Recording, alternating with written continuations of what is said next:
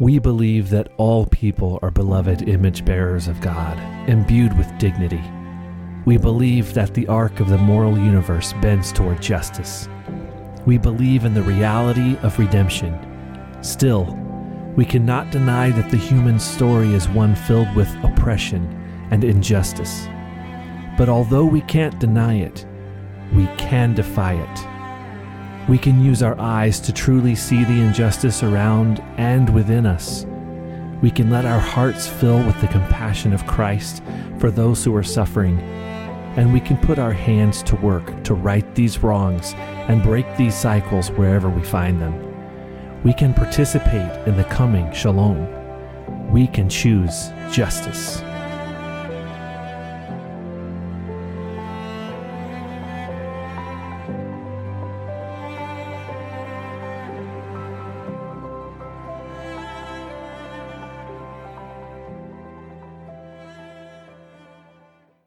Justice. Justice. Benjamin has been uh, did our first two lessons in this series, and and he painted a picture for us of of a vision of many things that are easy for us to ignore that are going on in the world, but things that are very real and true that are going on. That there are individuals and there are groups that are experiencing things that aren't right. They aren't fair. They aren't just. And they aren't good. And he did a great job of using stories and scriptures to talk about not only what our heart should be, but really what the heart of God is about these things. That if you look at the biblical narrative as a whole, so often the stories, the subtext of what's going on in these narratives is about one group and the oppression that they are facing, and God saying, That's not good. That's not good. These people are slaves in Egypt. That is not good. Let them go.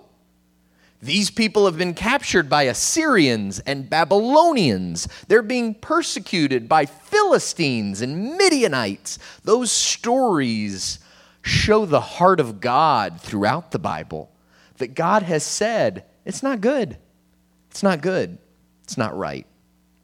Now, it has been good to shine a light and talk about things that are going on with others, but it is unavoidable in the process of talking about these types of things going on, not just in ancient times, not just in the past, but going on here even in our communities, in our neighborhoods. That there are situations, there are people, there are groups that are not being treated with justice that are not being treated with fairness and the heart of God, not just in the past, but even in this moment, is for his people to engage in those discussions, in those moments, to be a voice of love and compassion. And that's the heart of God. But even as we talk about our heart for others, we cannot avoid those feelings and different types of feelings coming up in us as we work through that. As we see the things going on in the world, there are lots of different reactions we can have. And you know, just from being on Facebook, that people have lots of different reactions to this. Benjamin has been working from the book of Nehemiah, the story of Nehemiah, and, and he's been reading from a section in Nehemiah chapter 5. And it tells the story about a time when the people of God were on a very important building project. A project that was important for keeping them safe, for keeping them secure, for building their group and keeping everyone safe, the family safe, giving kids a place to grow and to flourish, and everyone a place to succeed.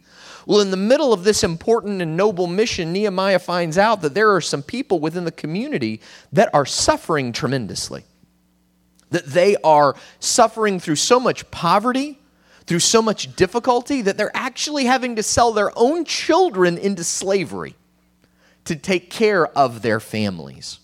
I mean, that's the lowest of the low. That's the most horrible of horribles. And when he hears this, verse 6, Nehemiah chapter 5, verse 6, Nehemiah is the narrator here. He says, when I heard their outcry and these charges, I was very angry. I was very angry. Now, the reality is when we talk about these types of injustices, these things going on in the world, I don't know anyone that really truly engages deeply in these discussions that does not get angry. That doesn't get angry. Now, what's interesting to me is the more people I talk to in my life, they all get angry, but sometimes we get angry for different reasons. And sometimes those reasons for our anger are the exact opposite of each other. Like everybody's angry, but they're angry about different stuff. And it causes us to fight and argue. Now, some people are angry because they look at the injustice and they say, This is just not right. How can we live in a society where we have come so far together? We have grown so much, and yet we still have not conquered this. How can this be? And then you start to identify and categorize everything that is wrong about our society, and you go to Twitter and you search for things, and lo and behold, you find there's even more injustice than you thought. It's everywhere, all over the place. And in fact, the more you look at it, the more you realize that every single one of us are the problem. You're the problem, and you're the problem. And oh my goodness, this guy over here is the problem too. And 90% of us are the problem, and we are all Nazis, and it is never wrong to punch a Nazi in the face. So let's start now with you. You've seen it, right? It is so easy to go down that track. It is so easy to move from anger about the injustice.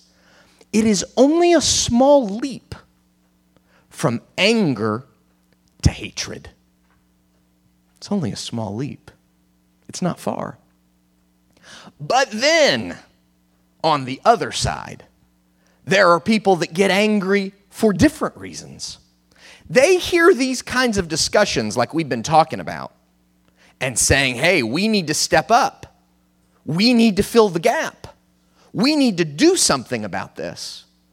And they get angry about these discussions because they say, this ain't my problem. People get what they deserve. In fact, there are at least 10 passages in the Bible that say you, you reap what you sow. That everyone gets what they deserve. And that if people aren't where they want to be, if they are suffering, if they are hurting, if they are poor, it's because they haven't worked hard enough. It's because they don't have a good work ethic.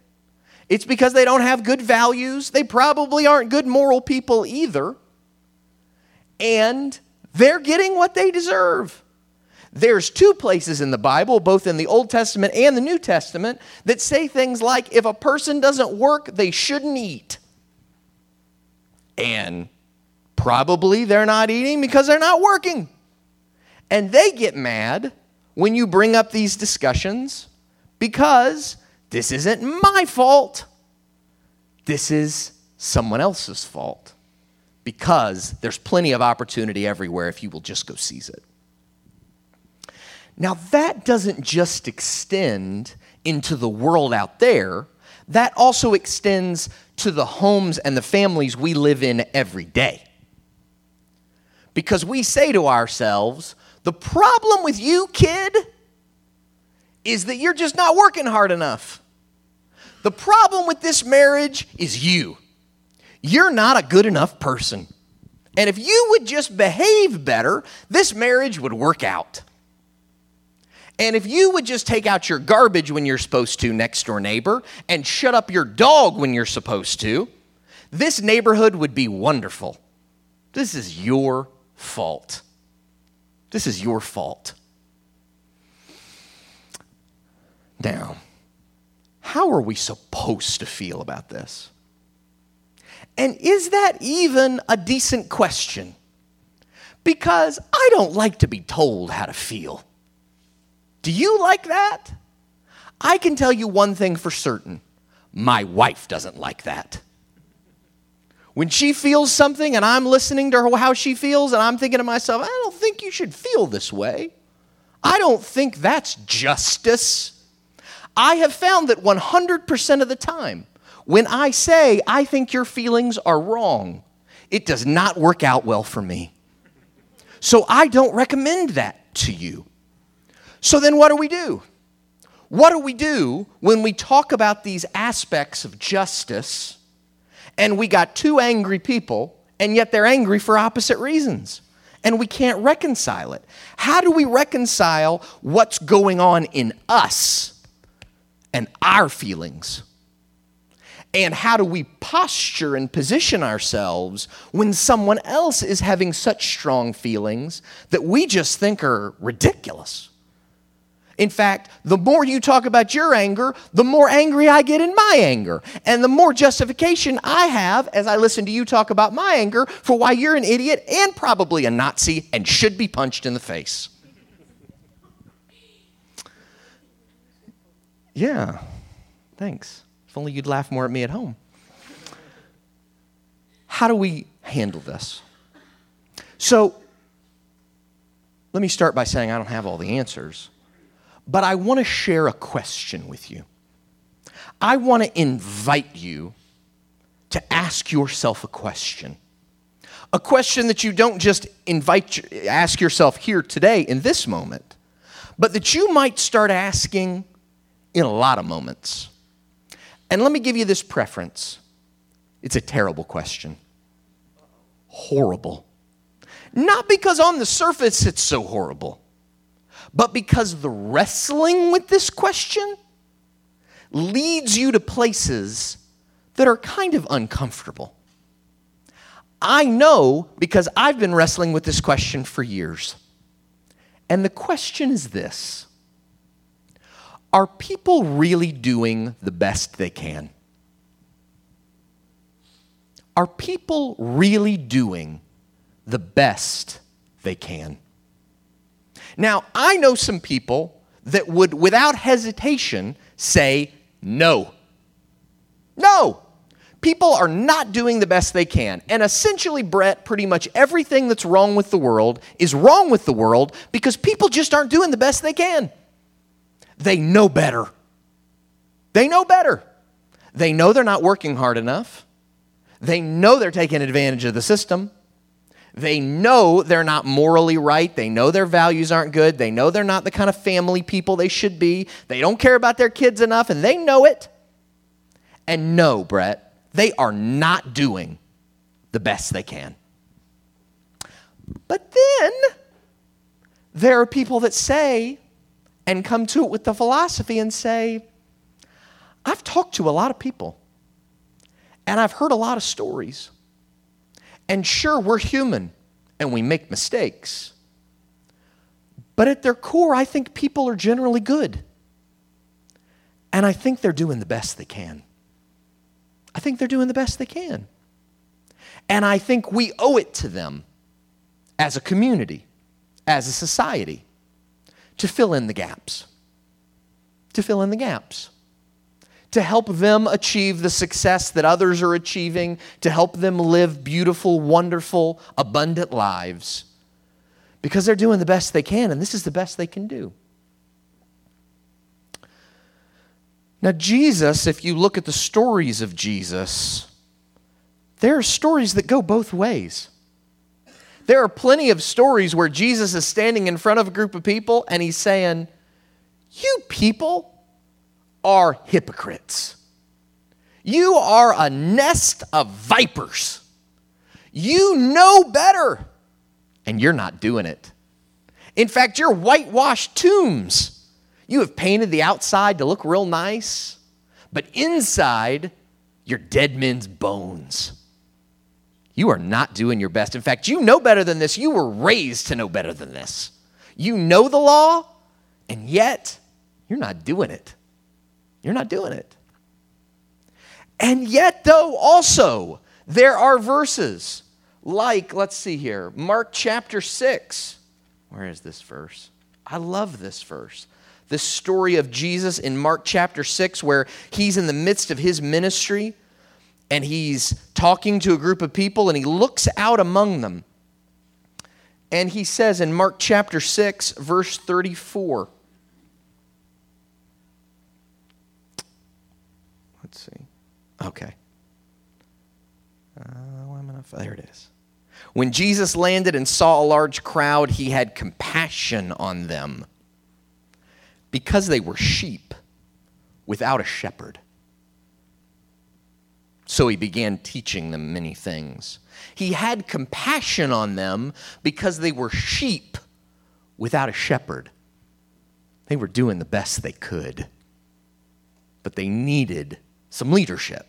They needed some help. They needed some help.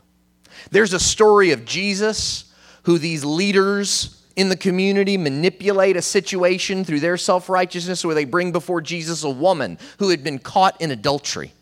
The law was clear. She should be killed for that. Now, where the man who was part of this adultery was, we have no idea, but in this particular situation, the woman is who we have. And Jesus says, Whoever in this group is without the first is without sin, you throw the first stone. Because the law was this woman was going to be stoned to death. They were going to throw rocks at her until she was dead. And yet Jesus said, You who are without sin, you throw the first stone. And when everyone had walked away, they, the woman said, Where are all the accusers? And Jesus said, they've, they've left. And I don't accuse you either. Go and sin no more. I think Jesus was looking at this situation and looking at this woman and saying, I, She's doing the best she can. She's doing the best she can. Let's fill in the gap with grace. Then there's a moment where Jesus is going to his death. Going to his death. He's been beaten, he's been tortured, he's been mocked.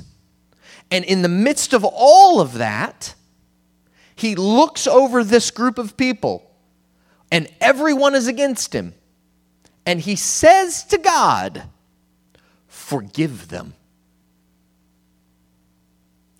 They don't know what they're doing. They don't know what they're doing. They're doing the best they can do. Have grace, have mercy, fill in the gap.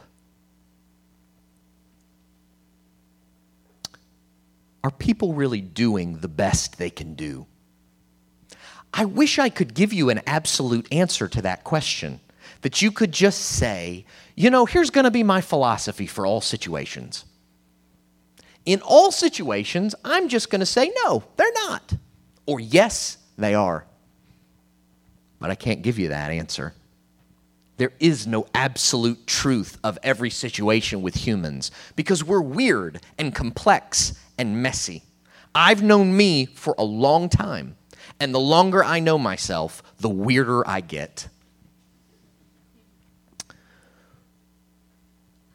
But this question is not about absolute answers. It's about empathy. It's about openness. It's about connectedness. It's about sitting in a situation with a child and asking yourself, are they doing the best they can do? And being present with them in that moment and letting the most honest, compassionate answer to that question guide the way you lead them forward. It's about doing that with the other adult human being maybe you live with. In the midst of all of the fights and arguing and challenges and issues, where your heart instantly wants to say, they know better than this. They are not doing the best they can do. They're just not. To instead wonder for a moment, because maybe that is true. Maybe they are just doing it to make you mad. but maybe, maybe they're doing the best they can do. And who they showed up as today is their best and you have to be the voice of God to fill in the gap with grace. But then it's about the world. It's about that coworker. It's about that person that won't take their garbage cans back in after they have left them out for 3 days, who the newspapers are piling up in their front yard, who they're building some edifice, they're building some edifice in their backyard that you know is not approved by the HOA. And to ask yourself the question are they doing the best they can? Because I do think that the more we ask ourselves that question, the more we open ourselves up to a kind of compassion and kindness that allows us to see things in people we did not see before. To bring compassion and mercy and kindness and love that we never brought before. And to be angry, but not to sin. That's what Ephesians chapter 4 says. Be angry. Be angry, but don't sin. Where is the difference between the anger and the sin? What holds the space between the two? It's empathy. It's empathy. The ability to be present in a moment with someone without allowing the pain you carry from the past to affect your ability to truly be present with love and compassion in this very moment. In this very moment, to be with them. Because what was the purpose of all this justice talk anyway? What was the purpose? Now, on a micro level, on a small level, we talk about justice because of the individuals and families that we want to help. That we as a group, as a community, long. You know that story about the starfish, where the guy walks along the beach and all these starfish have come up on the shore. And he walks down the beach and he's picking one up at a time and throwing it back into the ocean. And somebody walks over to him and says, why are you doing this? The beach is covered with starfish. You will never get them back in. It does not matter these one at a time you're doing. And the man picks up another starfish and throws it in and says, It mattered to that one. It mattered to that one. That story's been told a million times. And that is beautiful. That's a beautiful image of the impact of our lives. But the reality is that the reason God calls us to that spirit of compassion is even bigger than that. It's even bigger than the life of that one person. It's about all of us and the world we are building together. Colossians chapter 2. I love these verses here. Paul had such a way of talking about love and compassion. And in Colossians chapter 2, he's talking about his struggle, how much he's struggled, how much he's gone through, how much difficulty he's endured. But here's what he says in verse 2 My purpose Here's my purpose. Here's the reason why I'm doing all this is that they may be encouraged in heart and united in love. The old King James Version that was translated centuries ago says, knitted together in love. Knitted together in love. That's the reason Paul's been doing all this. That's his purpose. So that we would have a community, a society, a world knitted together in love.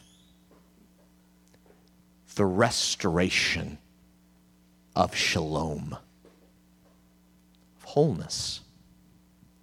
The Bible starts out with a story of two people in a garden with the tree of life, eating from the tree of life. I don't even know what that means.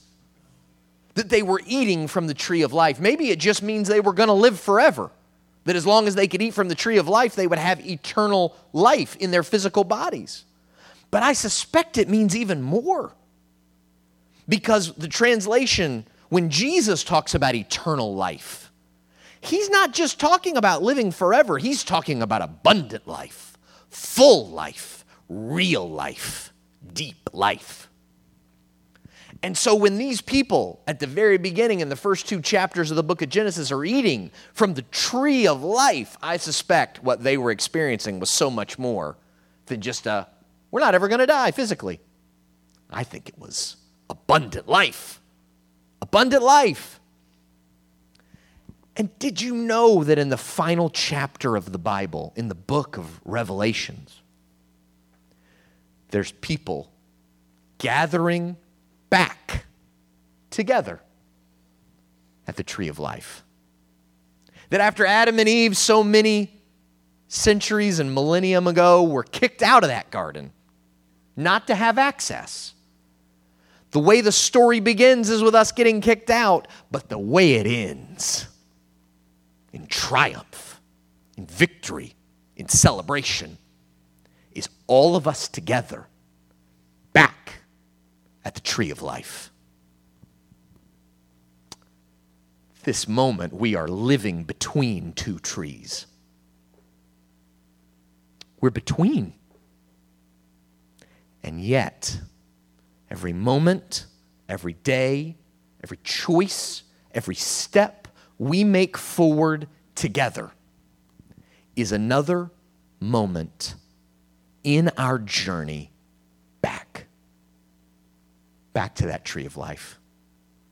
Back to all of us gathering together in oneness, in wholeness, in abundance, in celebration, knit together in love, partaking together from the tree of life again. Again. Full of compassion. Justice is about more than restoring what is right to one person, one family, one group. Justice is about our movement together to the kind of world, the kind of collective shalom, peace that we are striving for. I don't know about you, but I long on some small level to be part of that movement. To be part of that to know that my life contributes to that wholeness. So I do not have a, a, complete, absolute answer for you to are people doing the best they can? But I do know that in a lot of moments, as I think about my purpose and Paul's purpose here, to move us towards that being knit together in love, very often, just assuming the best just assuming that people are doing the best they can brings me closer to that than the other version. I don't know if I'm right or wrong. I might be a complete naive fool for thinking that about the people I love and the people I don't even know. But I suspect that the more we think the best, the more we assume the best, the more we as individuals feel the energy, the strength, the motivation, the drive within us to push closer to compassion, to wholeness, to take another step together toward us, all of us, not just those in this room, but everyone one day standing together at that tree of life. What a joy that will be. I can feel it. I can see it. And, and I long to be hands and feet and voice that move us toward it every day, every word every choice. Let's pray for that together right now. God, there is a longing within us for wholeness, for this world to be whole, for there to be peace and blessing and abundance in the lives of every single individual that we can share in that together. That we can look into each other's eyes, into each other's lives, and feel the abundance, the goodness, the light that you have put in each one of us shining through. We long for that day, for that moment. Give us wisdom. Give us courage. Give us compassion to pursue it.